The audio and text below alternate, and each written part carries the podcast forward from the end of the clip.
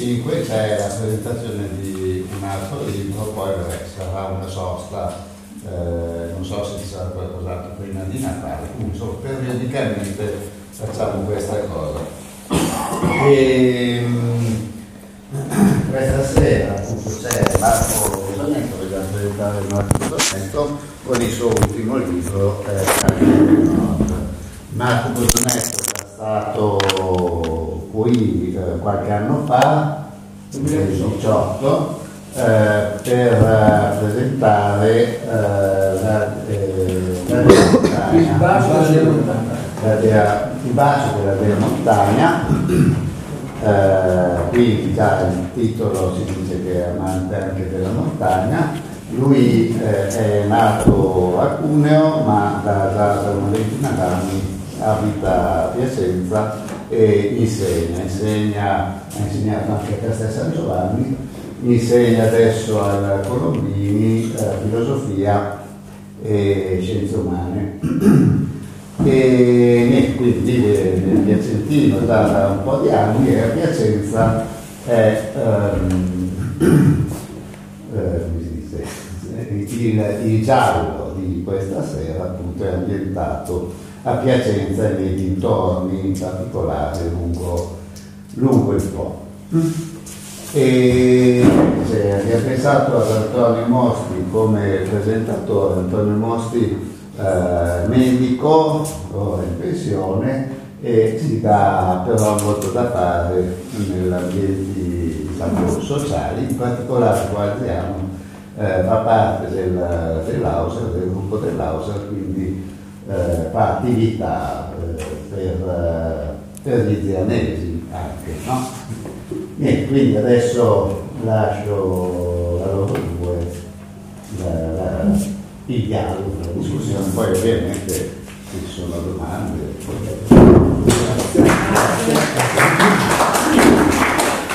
Allora, parto io perché allora, Marco Bosonetto, che cos'è? Per me è un raccomandato, quello dico, è un raccomandato. Nel senso che nel 2008 una mia collega sociologa di Cuneo, che ora all'Università di Torino, mi diceva: ti raccomando un giovane scrittore, e mi raccomandò questo libro che è divertentissimo, a me è piaciuto tantissimo, che era anche per un'adolescenza prolungata, che è del 2000, io l'ho conosciuto allora che gli ha raccomandato, e ha fatto bene a raccomandarlo, devo dire la verità, valeva la pena, no? Perché, come dire, Marco è, insomma, un antropologo che riesce a dipingere, no? con le parole delle effetti di umanità. In questo libro ne trovate tante. Questo libro, allora, prima, è un po' come la scrittura, ecco, quando andateci su Google Maps, che poi c'è, schiacciate l'omino che vi porta lungo le strade. Per quelli di Piacenza questa è una cosa straordinaria, nel senso che io ho scoperto dei luoghi, ho visto Piacenza più di 50 anni, la descrizione non mai neutra, perché c'è sempre anche un peso, no? nel modo, nel descrivere le cose, una valutazione. E secondo me, come dire, questa cosa crea un po' un valore aggiunto, no? Allora ci si domandava, con un'amica che ha letto questo libro, ma per i non piacentini, no? Questa è una descrizione molto dettagliata, no? Di questa Piacenza. Perché Piacenza è indubbiamente molto attraente. La cornice a tutto questo è il fiume Po, no? È la cultura, in qualche modo, di Piacenza, la piacentinità, con tutto quello che vuol dire la piacentinità, no? Sia in città che in tutta la provincia di Piacenza, insomma. Marco è oltre ad essere un raccomandato, è un insegnante, uno scrittore. Ed è anche uno sceneggiatore. Se voi andate a googolare trovate Marco Bosonetto sceneggiatore. Ops, questo qui è un aspetto non secondario, no? e non si sentiva la posizione, no? Allora è il primo giallo questo. Perché Marco? Ma dunque ci sono due risposte possibili, una più sincera e una un po' più diplomatica. Una sincera è anche che in effetti è facile, tra virgolette, scrivere un romanzo con la indagine, perché sei molto guidato, in fondo alcune tappe sono già prestabilite, c'è un delitto, c'è un'indagine, c'è una falsa pista, c'è una soluzione, eccetera. Quindi in qualche modo scrivere un romanzo con l'indagine al centro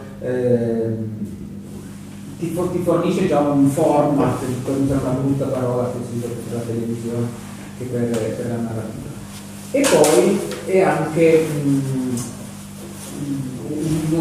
un genere che molte persone amano e che è un po' un trucco, se tu da una delle prime pagine fai accadere un delitto diventa abbastanza immediato e automatico per le persone andare avanti perché vogliono capire chi l'ha fatto.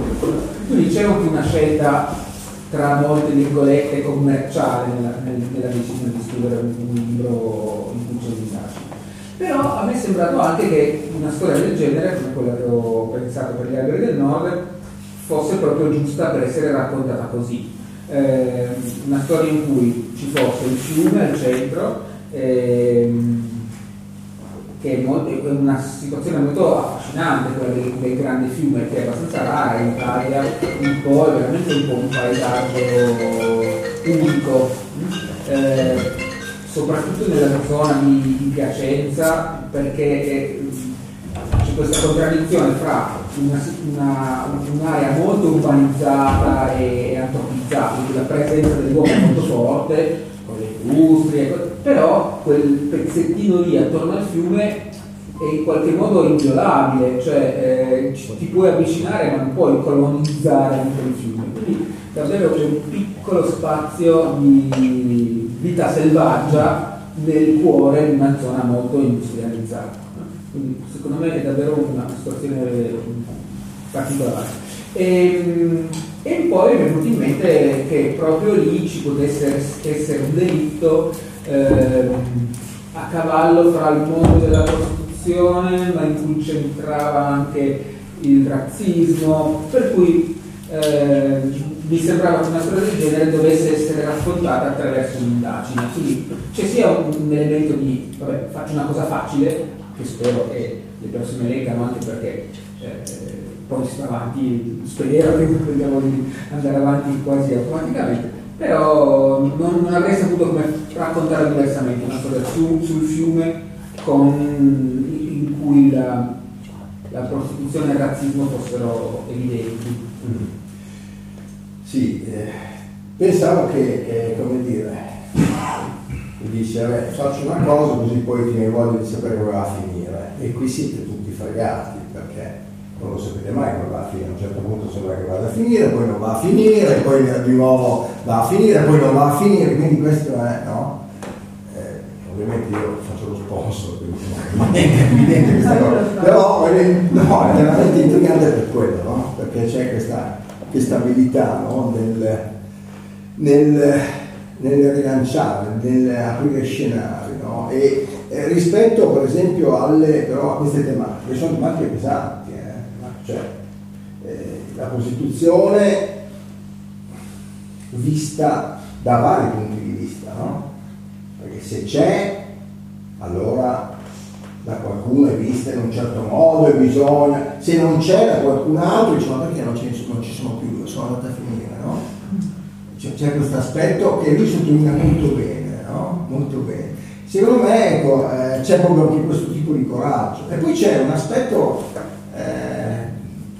secondo me molto, molto carino, che è quello di torsi un po' dentro un po' fuori, maledetti giallisti. Cioè, a un certo punto quando, nello schema del giallo, no? Come ti dici, sono delle cose che devono andare secondo un certo modo, no?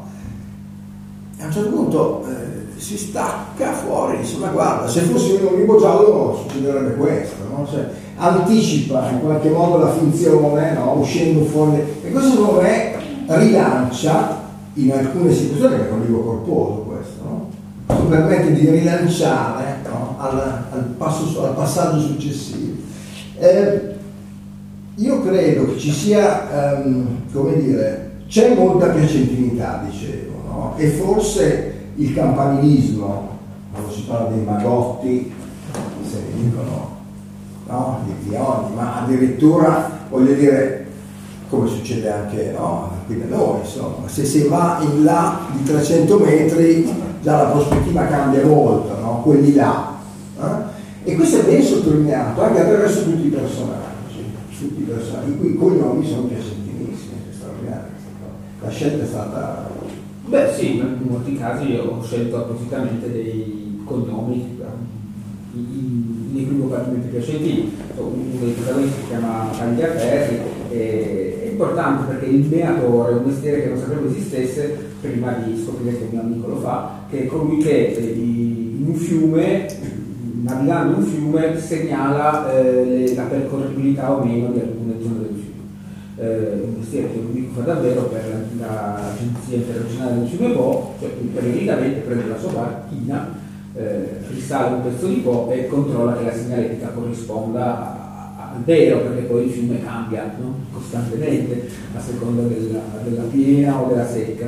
E sono andato in barca davvero con lui. E lui non poteva che chiamarsi Tagliaferri. Poi ci sono, c'è Dittoni è una signora che vive proprio sempre sul fiume. Io immagino a Roncarolo c'è davvero un circolo, un centro nautico dove non so se c'è un signor Dittoni, non è una vera persona, però ho immaginato che questa persona viva proprio sempre lì e conosca tutto del fiume. E in effetti ci sono alcune persone per cui la vita sul fiume è davvero tutto il mondo. È strano il rapporto, secondo me, tra Piacenza e il Po, perché stranamente la città sembra proprio aver voltato le spalle al fiume per la sua conformazione fisica, no? Tra la città, che è vicinissima al fiume, e me stesso ci sono la ferrovia, l'autostrada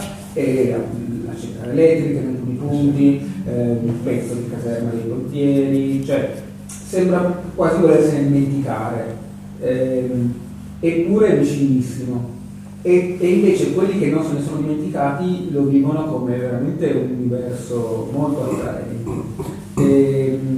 E anche a me attrae molto, non da barcaiolo, non sono andato in barca, lo frequento più da corrido, cioè da, non so come chiamano, runner, adesso si chiamano, quelli che corrono si chiamano runner, corrono più tra Trebbia e Po, insomma, nella zona della Confluenza, però è davvero un ambiente molto interessante anche antropologicamente. Cioè i frequentatori del fiume sono persone un po' bizzarre. Allora il nostro Pietro Gastaldi, che è il protagonista, diciamo, i protagonisti ce ne sono diversi in realtà. Diciamo che è il fenomeno, allora, Pietro Gastaldi, no, mi viene in mente di quanto, allora, un altro che è piemontese, chiama la montagna, quanto c'è dentro? Bosonetto qua dentro. Pietro Gastaldi fa il poliziotto, io non faccio il poliziotto. Certo. Gli do anche un'età un po' superiore alla mia, perché è vicino alla pensione, quindi lo immagino vicino ai 60. Però molte altre cose sono proprio mie, nonostante viva a Piacenza da decenni, però la nostalgia per un altro luogo, nel suo caso la montagna, Val Maira, una valle del Tunese che io conosco bene, è un po' una cosa che mi appartiene, anche un po' le sue esagero un po' delle caratteristiche che in effetti ho, però le lamentele per quando c'è la nebbia, per quando...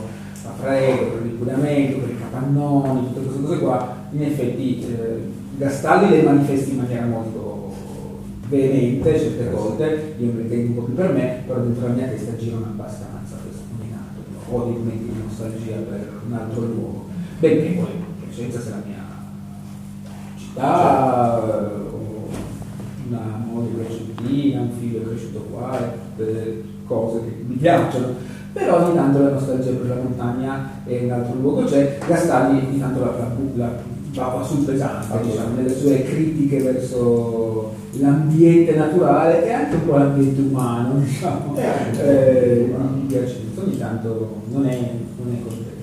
Gastaldi è commissario, come si trova a gestire questa situazione è grave, no? Perché senza anticipare troppo, però un delitto. Beh, ci sono due morte, si scopre a pagina 10, quindi si può dire. Si può dire, e fa quasi 3, è proprio questo, no? Invece la terza, giovanissima prostituta che è aggrappata alle altre due che sono state impiccate proprio lungo il Po, una roba atrocissima, insomma, si salva. Però sembrano essere d'aiuto, no? per scoprire poi la trama che porterà, si spera, insomma, in qualche modo alla risoluzione del caso, no?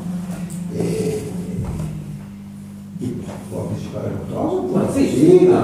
Sì, questa giovane donna sopravvive inizialmente.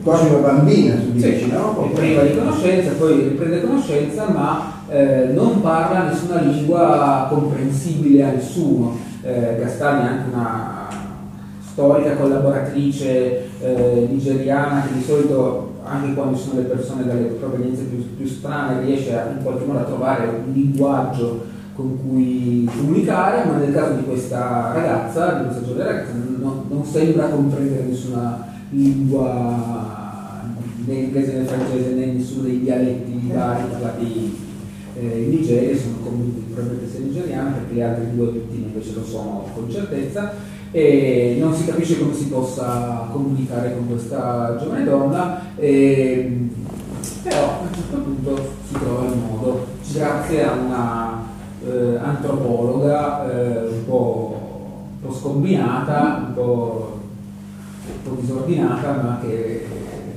dal punto di vista della comunicazione riesce a fare quello che serve fare. Sì, il problema è che quando sembra che tutto si risolve, niente poi risolve, poi si risolve, poi si ringarbuglio, e poi ve l'avete voi, insomma, rispetto a questo. Le parti non è, cioè, a me i finali aperti infastidiscono un po'. Quelli che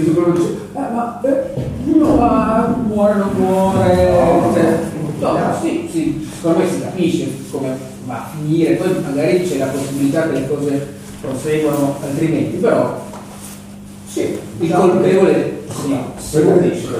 No, il colpevole si capisce, non c'è alcun dubbio, il colpevole si capisce.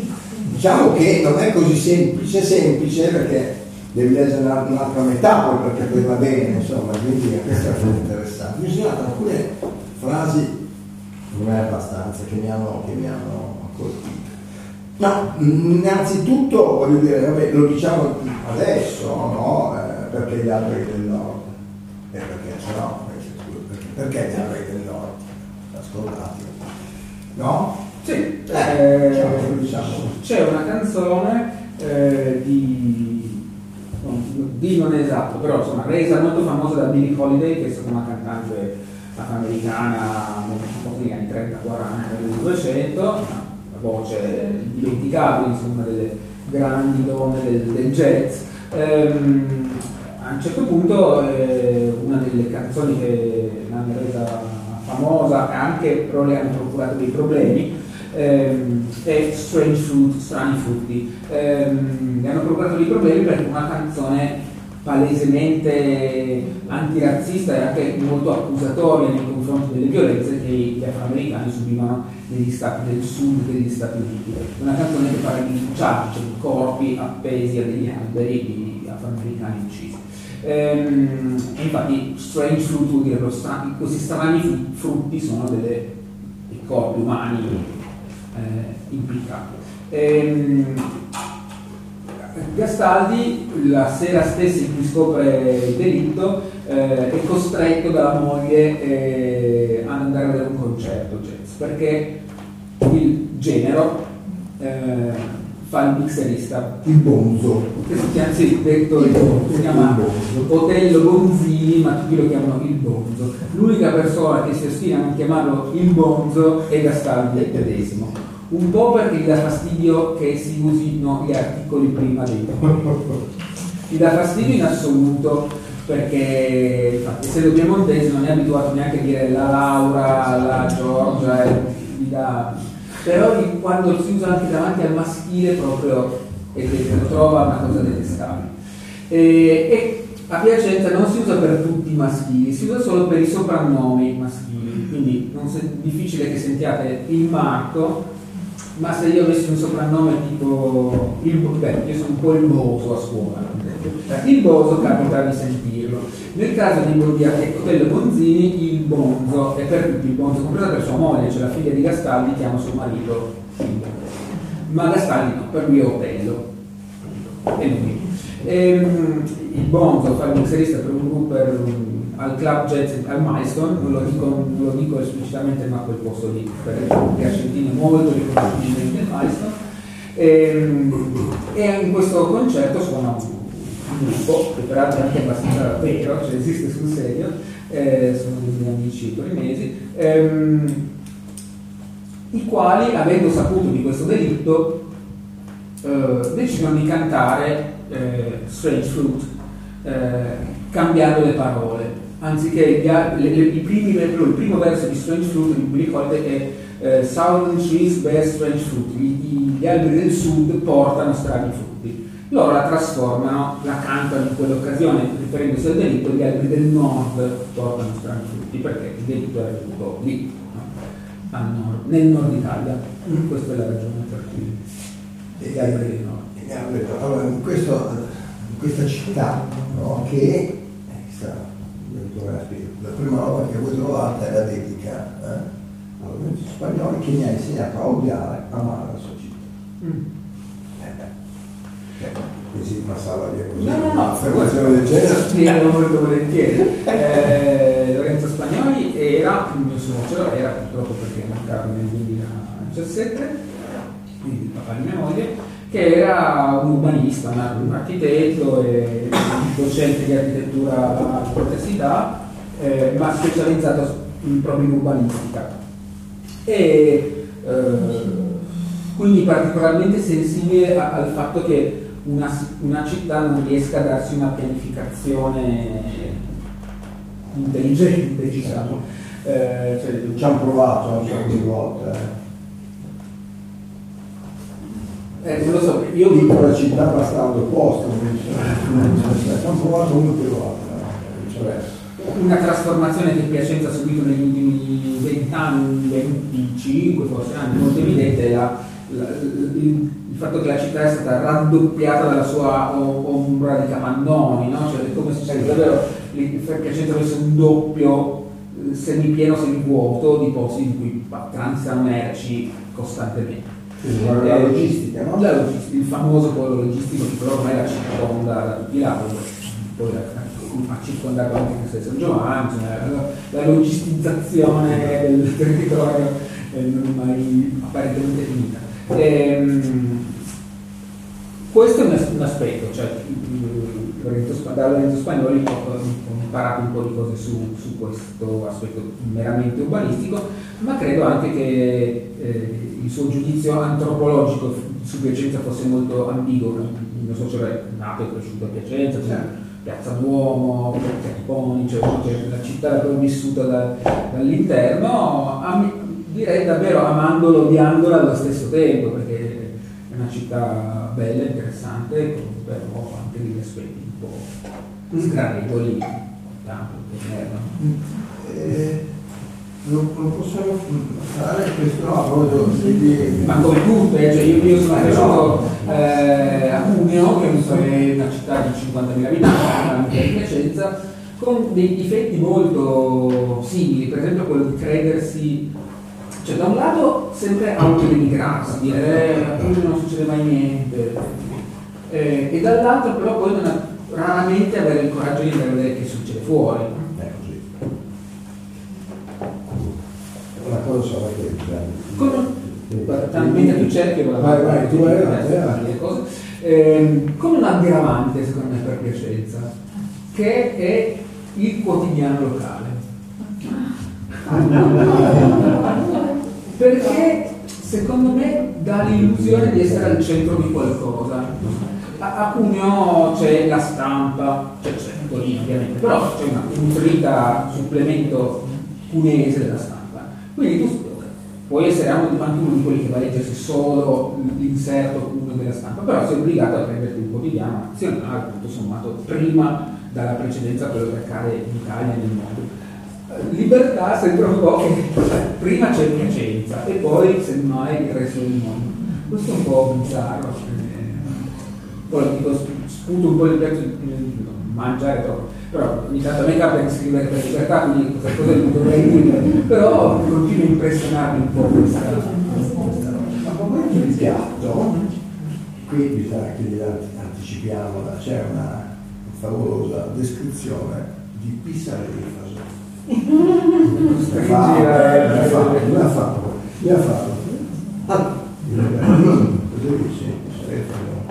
Perché a un certo punto si trovano con un ospite che non è piacentino, non sa, ma mi sarei faso, cosa so? Classica domanda.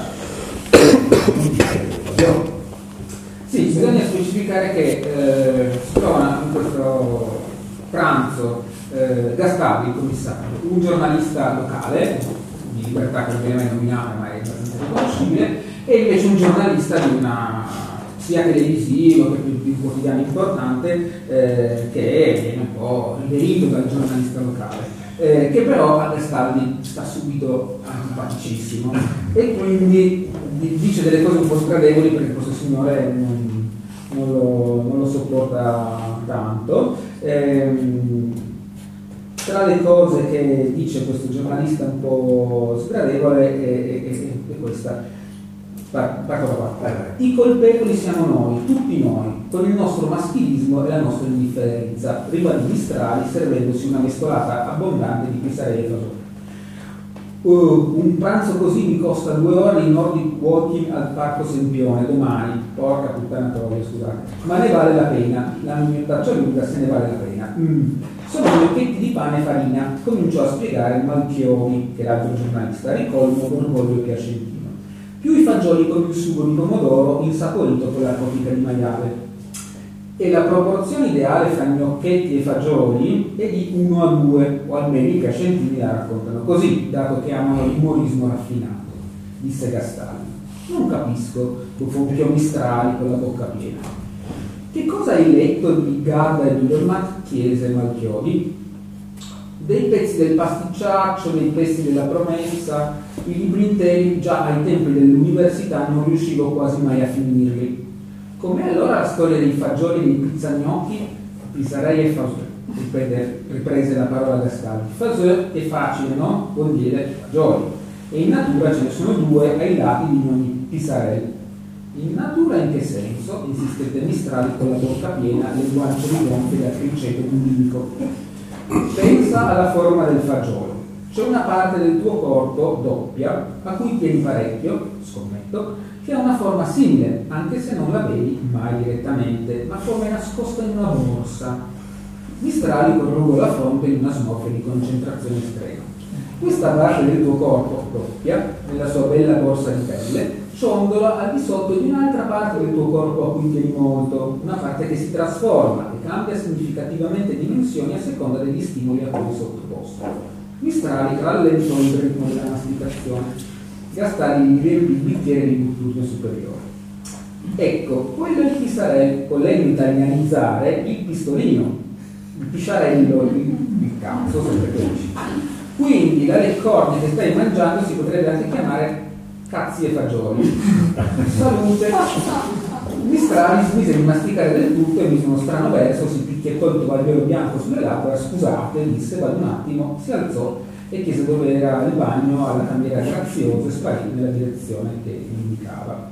Devo dire che Gastaldi in realtà non usa quasi mai le parolacce, è una persona a modo, però trovandosi di fronte a questo signore irritante, io, come dire,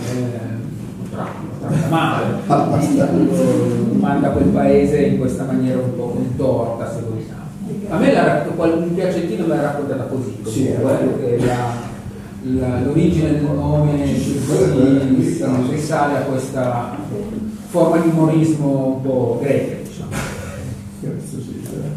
Una lezione molto, molto completa, sì. Pensavo rispetto alle persone che tu hai citato, no? Cioè in questo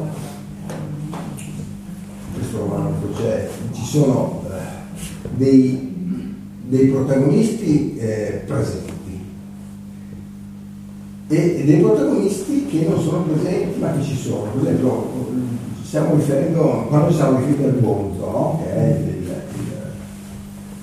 il genero di Gastaldi, la moglie che è l'Anna che è invece un insegnante, Anna Carfino, siciliana, esatto, che è molto, cioè, secondo me si sente proprio la presenza di questa donna qua, si sente proprio. C'è il piccolotto, c'è Ettore che è il nipotino, secondo me è un altro protagonista. A me sono divertito molto, ho uno spazio all'inizio, a me sembrava un po' santello, devo dirti la verità, e non mi è piaciuto molto, però veramente non credo, perché parlava un po' troppo da grande, poi andando avanti invece, secondo me, è proprio diventato un bel bimbotto, intelligente al punto, ma un bel bimbotto.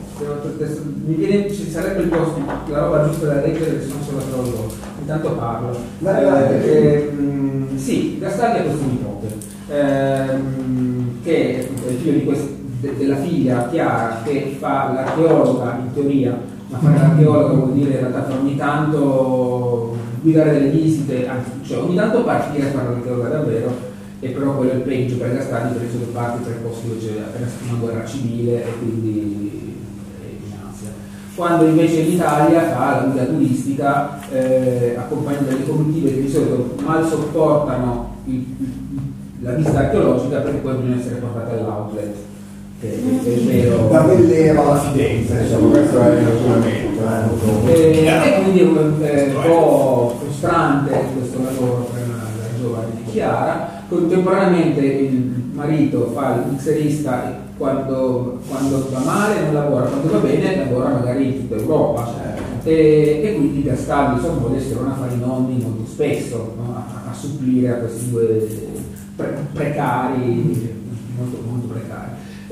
In realtà a loro piace molto, c'è un giochino un po' del tipo, da un lato si lamentano perché sono chiamati in causa troppo spesso, dall'altro allora, a entrambi piace un sacco occuparsi di questo Ettore, che è un bambino in effetti un po' speciale, che ogni tanto è irritante persino per Gastaldi, perché gli sembra un po' troppo saputello, come dici tu, e lo trovassi, però a un certo punto Gastaldi si rende conto che non è colpa sua se è intelligente Ettore. È solo che il problema è che l'intelligenza è un po' troppo rara nel mondo, e quindi il problema sembra che è il contrario. Tutto ciò accade in una scena in cui Ettore ha la febbre. Ah sì, certo, se lo so, sì, come tutti i bambini, no? Gli è la febbre, la mamma chiama e dice: io sono qui ancora che sto cercando che i russi finiscano di guardare le lei, poi però sono già d'accordo che appunto devono andare all'outlet, lo vai a prendere qua a scuola, no? A un certo punto ha messo il portafoglio perché, come si sa, il nonno lo accoglie, per fortuna che c'è il nonno che lo accoglie, il nonno molla la questura, anche nonostante fosse già avanti, no? Con sempre su indagini fatte sempre, viene da dire un po' agile, perché Gastaldi fin dall'inizio, ed è dichiarato immediatamente, ha questa idea del guerra e tiro, no? Questa sua baita, no? In montagna, e già assapora questo, dovrebbe andare in pensione subito, quindi anche gli altri non è che lo prendono molto sul serio, no? Intanto andare in pensione, cioè via, no? Tanto ci sono una serie di indagini parallele, no? Il suo vice, che a un certo punto si ingrossa molto, è quello che va in televisione, mentre Gastaldi va un po' sulle, sta un po' sulle sue vite, ma al nonno, cioè non rinuncia per niente a fare il nonno, infatti, no? Sì, per un certo punto in questa situazione in cui deve occuparsi del bambino perché ha la febbre, intanto non c'è in realtà essere lì col nipote che ha la febbre e occuparsene gli dà una grande soddisfazione, perché è una delle poche situazioni in cui ha la sensazione di essere esattamente nel posto giusto, cioè devo stare qua ed è il posto migliore dove possa stare, e essere qua con un nipote e occupare. E poi succede però che a un certo punto il bambino si sveglia, lui legato alla tachipnea, anche se aveva solo 38,5, mentre la figlia dice no, fino a 39 non mi dà via la tachipnea, però dice mannaggia, ci do io, ci do io temperatura della tachipnea. Il bambino si sveglia, in realtà è tutto rivitalizzato, e gli fa delle domande strane, tipo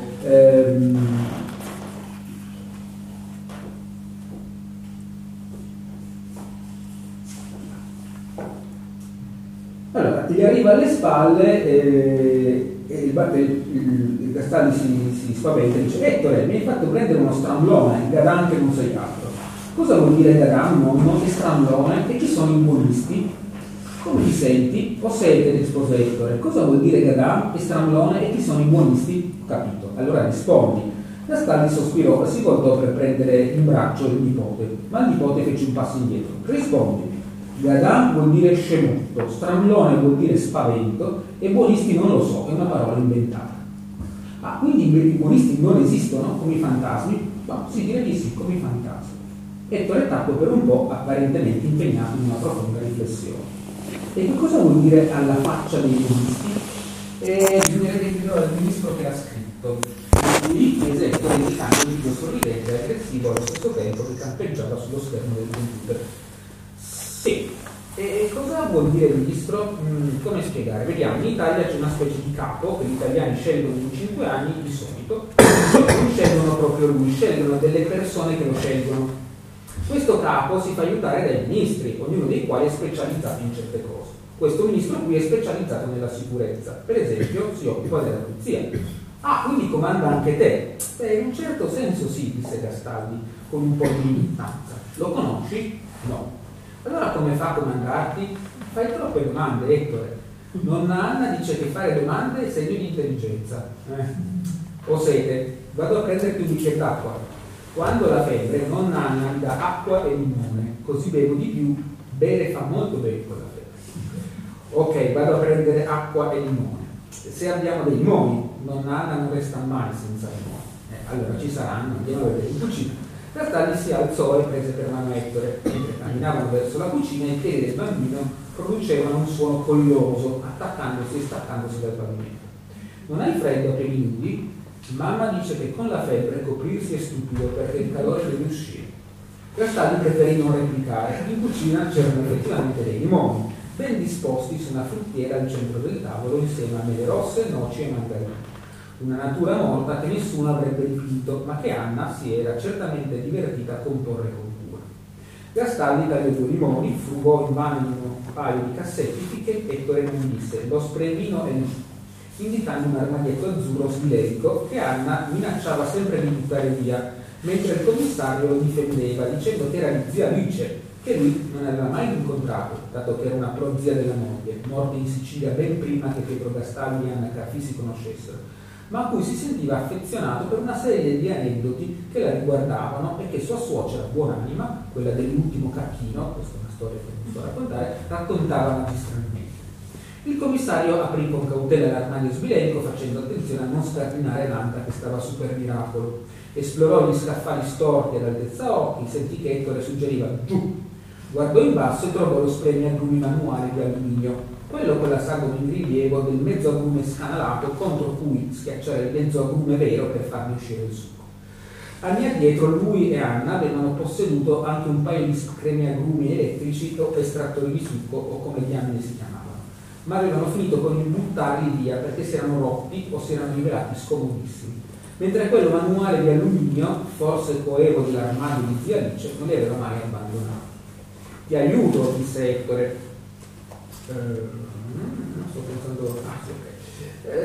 Ti aiuto, disse Ettore, salendo su una sedia. Poi si fece dare lo spremino dei due limoni, che schiacciò con tutta la forza che gli permetteva l'influenza contro il mezzo agrume dell'umido di rilievo. Dopo qualche smorfia e qualche rancolo galotta con il demonio, Ettore disse: finisci tu, e lasciò che il nonno tenesse un altro po' di succo dei limoni scompari. Gastaldi aggiunse acqua e zucchero, seguendo diligentemente le istruzioni del nipote. Nonna Anna mi dà il bicchiere alto, aggiunge acqua fin lì e due cucchiaini di zucchero, e gli consegnò il bicchiere. Ettore beve tutto in un fiato, poi respirò ansante come se fosse appena riemerso dal fondo dell'oceano. Ah, buono! Esclamò, consegnando il bicchiere vuoto al mondo. Non appoggiarlo sul marmo che il limone corrode, precisò giusto in tempo per evitare che Gastaldi abbandonasse il bicchiere sul piano di marmo accanto alla lavagna. Il commissario depositò il bicchiere nel lavabo, poi disse: Ettore, ma tu sei sempre così pedante, o è un difetto della febbre? Adesso non ho la febbre, mi è scesa con la caterina. Cosa vuol dire pedante? Uno che deve sempre correggere gli altri e spiegargli come fare le cose. Ettore ci pensò un po' su, ancora in piedi sulla sedia su cui era salito per spremere i limoni. Si leccò le labbra per assaporare i masugni di limonata sulla pelle, poi disse: non correggo sempre gli altri. Ho spiegato a te come fare delle cose perché tu non le sapevi fare, è diverso, quindi direi che non sono pedante. Gastaldi fissò un nipote con un'espressione in cui si mescolavano l'ammirazione, il fastidio e la paura. Poi si avvicinò e se lo fece avvinghiare addosso con una scimmietta. Andiamo di là a vedere se c'è qualcosa di interessante in televisione. Preferirei giocare a carte, rispose Ettore. Anch'io, briscola va bene, briscola è un po' elementare, meglio scopa. Ci vuole più strategia. Ma lasciai fare le sue, vuoi offendere, no? E poi, vabbè, c'è un altro po' di roba, c'è una telefonata con un collega di Gastaldi, a un certo punto Gastaldi termina la chiamata e raggiunse Ettore in soggiorno. Il nipote lo aspettava seduto con 3 carte in mano, 4 scoperte sul tavolo e 3 coperte al posto che aveva assegnato al nonno. Fissava le carte sul tavolo a occhi stretti, impegnato nelle somme. Sembrava di potergli vedere le rotelle del cervello in moto, come nei fumetti, pensò Gastaldi. Aveva ragione lui, non era pedante, era solo intelligente. Sembrava strano perché l'intelligenza era troppo poco diffusa, ma non era colpa sua. E quindi è un po' così, vedete al vivo, no? Cioè, è un progetto che deve essere veramente... cioè, si sente, no? Arriva dentro. Ci sono delle situazioni, cioè, vabbè, un protagonista diretto appunto è il Bonzo, che è il papà di Ettore, che secondo me è un papà che non c'è ma che è presentissimo. Cioè, io è una roba, una figura, cioè non c'è, tutti ne parlano, no? No, appunto il Bonzo, però è molto presente, no? Quando c'è un punto di riferimento. Un bel punto di riferimento,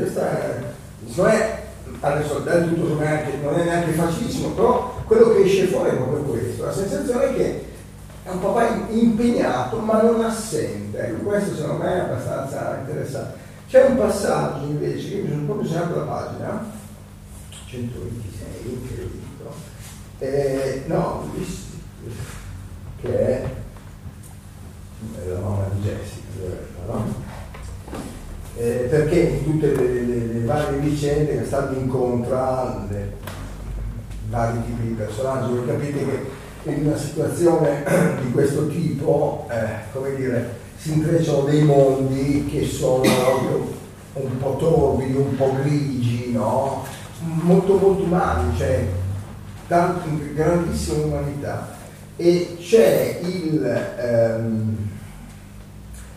il colloquio fra Gastaldi e la Mirella, ma ve lo dico, a un certo punto mi sono trovato che stavo abbracciando il libro No, non sono molto solito, no? Ecco, ci sono dei punti che sono veramente toccanti. Ve lo dico uno perché mi sono trovato, leggevo a un certo punto, non ci vedevo più, ma non ci vedevo, perché stavo piano piano abbracciando il libro e coccolandomi questa. No, guarda, questa cosa qua me l'ho associata per quello, che non è così, no, consueto.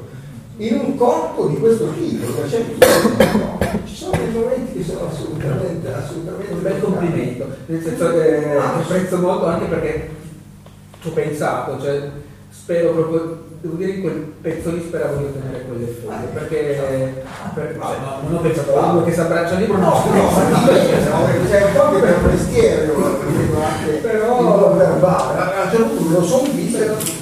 Però che questa donna faccia tenerezza e anche faccia tenerezza il modo in cui Gastaldi riesce, senza giudicarla, ad accoglierla, ci ho pensato molto. Vediamo se c'è un pezzettino. Nonostante sia una botta, peraltro. Nonostante sia una botta. Proviamo a vedere se c'è un pezzettino che si può... Perché questa donna qua ha... molti partner, no? Diciamo così. Insomma, arrivano a questa signora perché su un motoscafo naufragato, diciamo, sul Po, che all'inizio di questa indagine non sanno veramente che pesci pigliare, non sanno da che parte partire. Però incontrano nella perlustrazione del fiume il relitto di un motoscafo. E allora dicono, stessi giorni. Potrebbe essere un caso, ma speriamo che non sia un caso. Vediamo cosa troviamo su questo relitto di motoscafo. Trovano un braccialetto e riescono a risalire una bambina. La bambina che fa scuola elementare da San Rocco al Porto, vanno a incontrare la bambina e la madre, Gastaldi e una sua collaboratrice, un agente della polizia.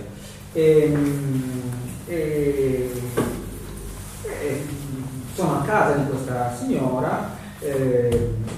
Appena furono soli, Gastaldi e Mirella Drosio cominciò a singhiozzare. Non me la togliete, implorò. Ho saltato 2 rate, ma la multa non l'ho neppure presa io, anche se l'ho dichiarato sul modulo. E che Sergio doveva guidare per lavoro, così mi sono fatta togliere i punti dalla patente al posto suo. I soldi però doveva metterli lui, doveva. Sergio è il padre di Jessica invece la bambina.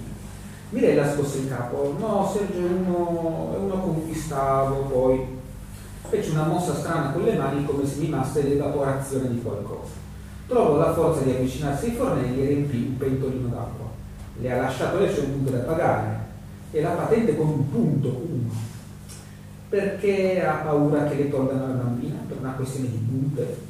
L'altra volta è stato terribile, Jessica in comunità era in depressione e io qua da sola pure, sono stati i 6 mesi più brutti della mia vita e le assicuro che di mesi brutti io ne ho visti parecchi.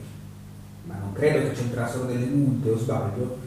No, quella volta avevano trovato qui del fumo, 150 grammi, ma non era mio, non sapevo manco che c'era, infatti poi Giacomo ha ammesso che io non c'entravo niente, dopo che ne hanno trovato dell'altro in macchina. Giacomo è il padre di Jessica? No.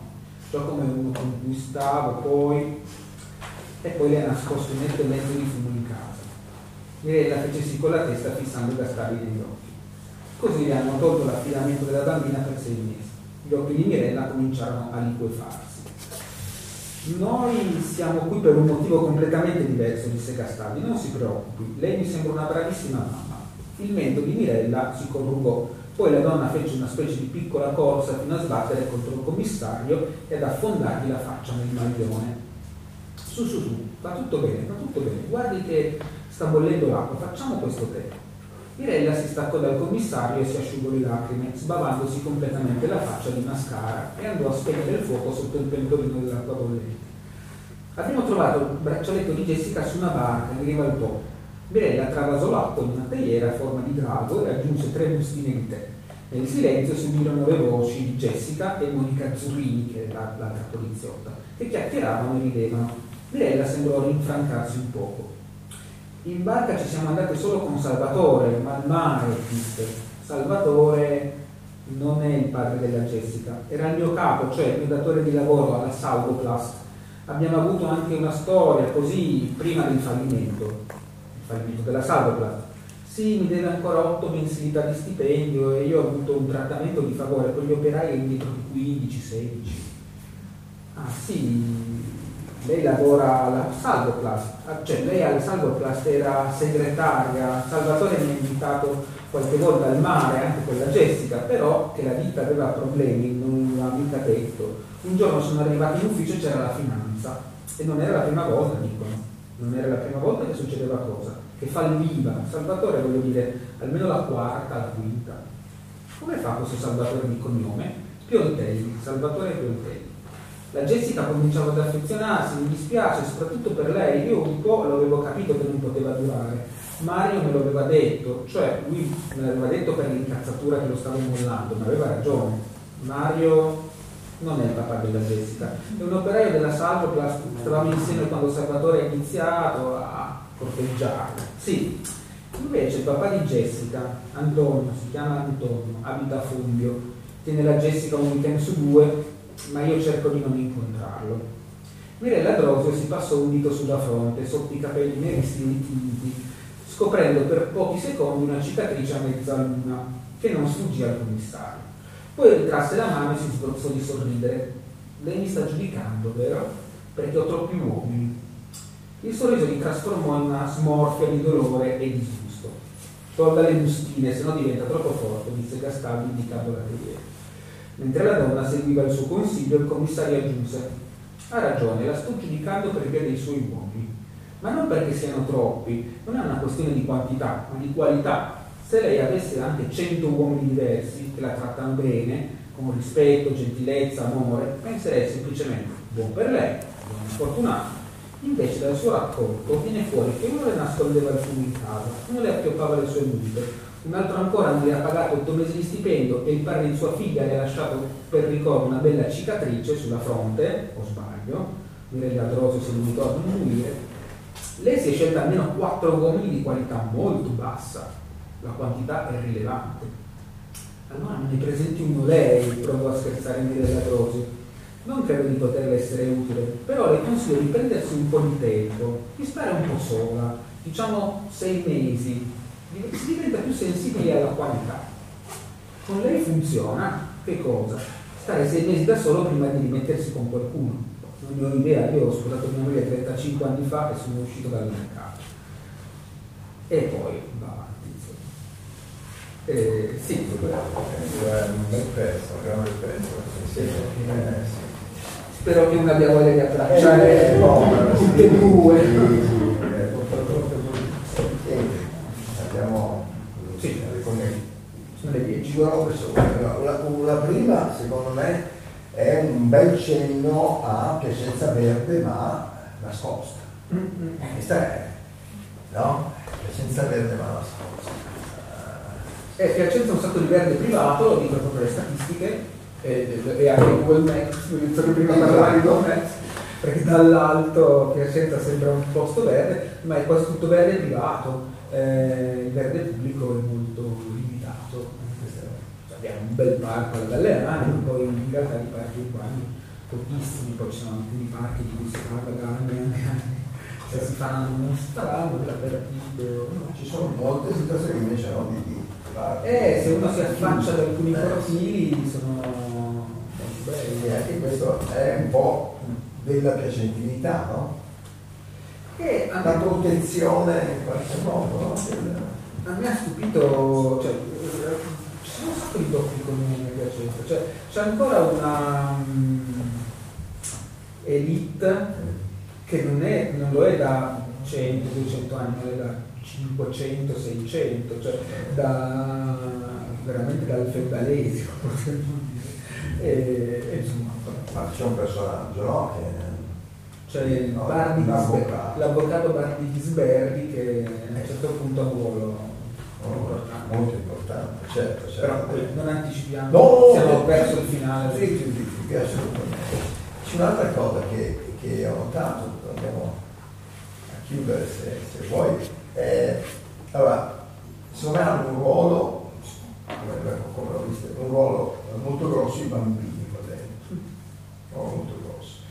che la prostituta che riesce a salvarsela lo dice, una bambina, tanto che le altre due no, la cercavano di proteggere in tutti i modi perché è talmente piccola che le altre si rendevano conto che era scoprutissima, no? Perché conto si capisce come cercavano di portarsela dietro, di lasciarla di dovere, quindi è una bambina. Ettore che è hanno tutta una chiave molto importante, cioè hanno dei ruoli insomma è chiave all'interno di questo racconto. Jessica stessa, no? Ti lascia il braccialettino lì, cioè no? Quindi c'è questa attenzione per i bambini che sono protagonisti in realtà, no? Non direttamente ma lo sono pesantemente. E poi c'è un aspetto secondo me proprio legato anche a quello che molto spesso i bambini noi facciamo fatica a capirli, no? E questa lingua incomprensibile di questa schiava bambina nessuno capisce che cosa significa ed è la chiave, no? Potrebbe essere la chiave di tutto. Ci vuole una modalità di ascolto particolare, soltanto questo antropologo, un po' squinternata tra l'altro, quindi neanche con tutti i criteri, come dire, comportamentali a posto, tanto per un po', poi si dispera, poi no, ed è l'unica che riesce a mediare, no? Questo è interessante, cioè la modalità di ascolto di situazioni a volte incomprensibili, no? Sono incomprensibili se non ci si impegna un po' a comprendere queste cose. No? Sì, un'altra scena che spero induca lo stesso gesto che ho preso nel libro accade quando Gastaldi va a prendere suo nipote alla scuola materna di Gli Alberoni. Questo è abbastanza descritta in maniera precisa, anche perché mio figlio effettivamente ha fatto davvero la scuola materna di Alberoni e arrivando Gastaldi si accorge che una maestra sta facendo entrare dal retro due bambini che non sono regolarmente iscritti alla materna, perché sono i fratellini di qualcuno che lo è invece, e entrano. Poi Gastaldi va a prendere Ettore e ha un colloquio con questa maestra che si è accorta di essere stata vista e sa che è un poliziotto, quindi dice: ma lei cosa ha visto? Cosa crede di aver visto? E lui dice chiaramente quello che crede di aver visto. Ho visto che lei sta facendo entrare a mangiare dei bambini che probabilmente non hanno pagato la retta, ma avevano fame. E gli dice: e quindi cosa? Ha intenzione di fare qualcosa? E Gastaldi dice: Ettore ha molta stima di lei. Ettore è il genitore. E la maestra dice: anche di lei, e la conversazione si chiude lì, possiamo dire va bene, questo funziona, va benissimo questo. E questo non è, devo dire che non l'ho visto con i miei occhi, ma non ho conosciuto delle persone che lavorano in quei contesti che secondo me se non lo fanno davvero lo farebbero se necessario. Solidarietà ai piccoli reati spesso si stringono la mano, diciamo. Dico questa cosa, stiamo associando proprio perché è interessante rispetto a questa cosa, sì. Niente, io direi che questa cosa qua la capitata di io ho fatto una incautamente una presentazione che ho fatto a Piacenza, un po' come dire preso dall'euforia che era la prima, abbiamo fatto un po' di festa. Ho rispolverato una cosa che facevo anni fa, cioè di cantare e suonare. Enrico mi ha visto, che era presente in quella circostanza, mi ha detto: ah, ma potresti farlo?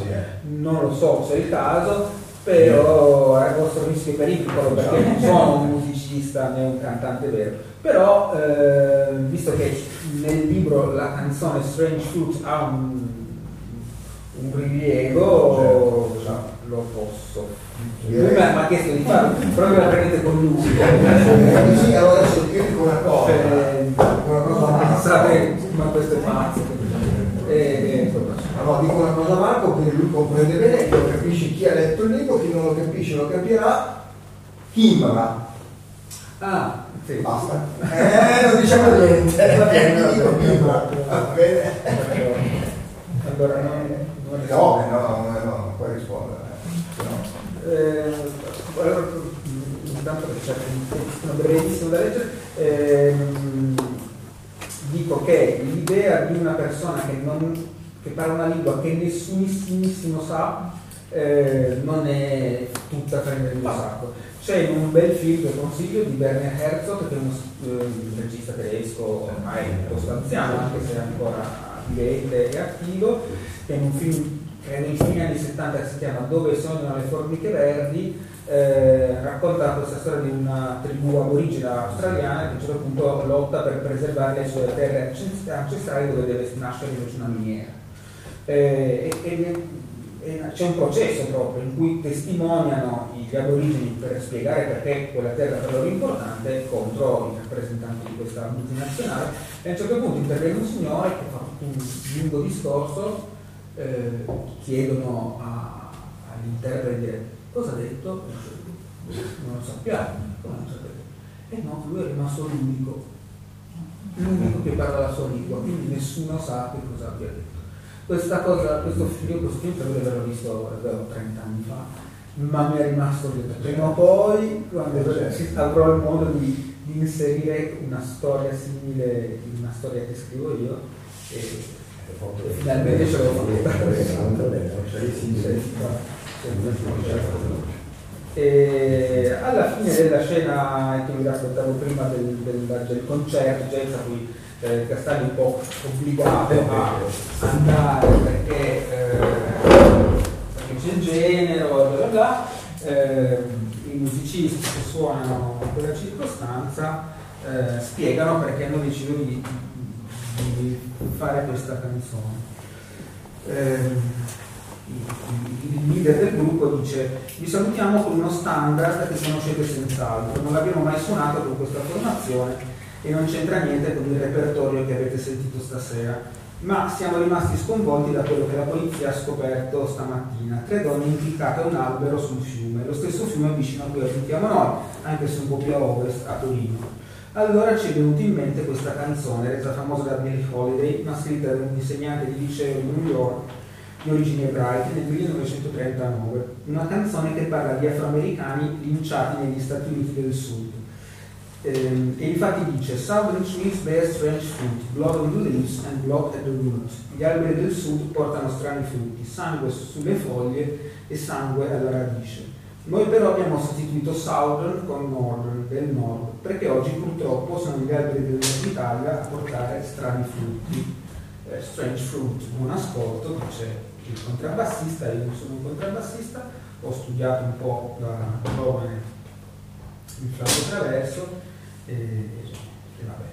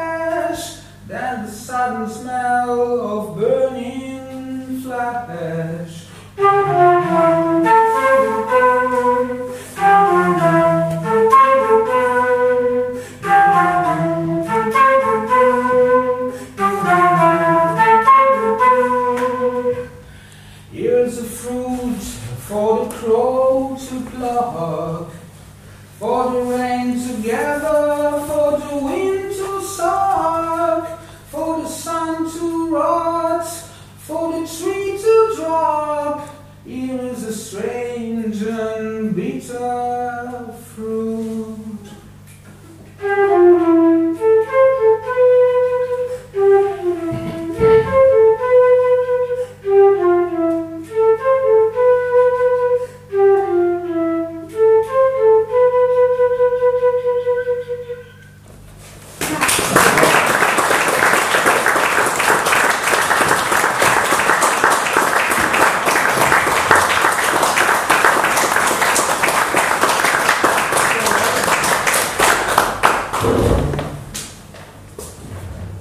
Andatevela a sentire fatta la Billie Holiday che è una roba.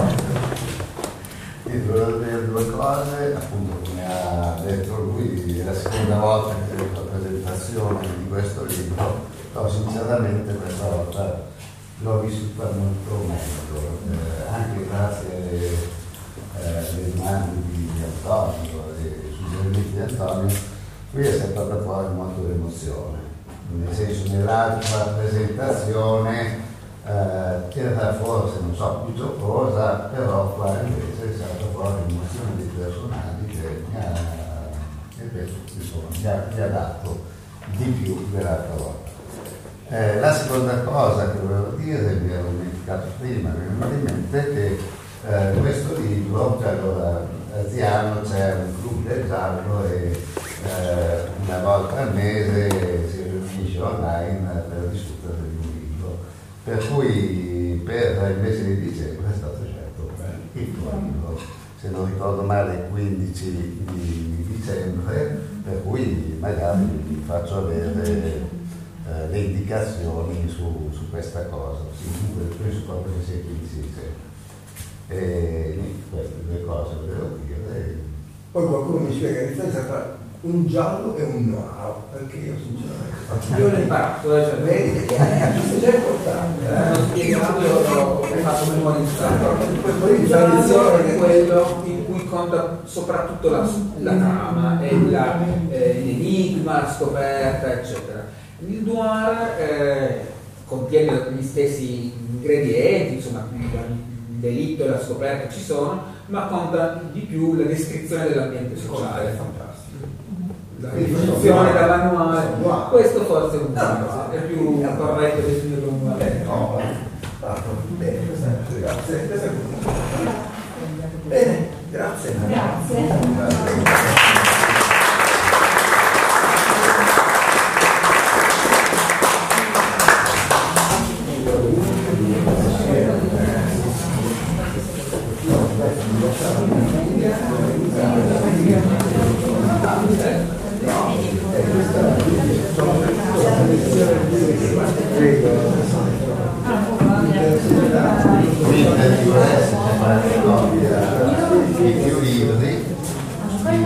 Gli alberi del Nord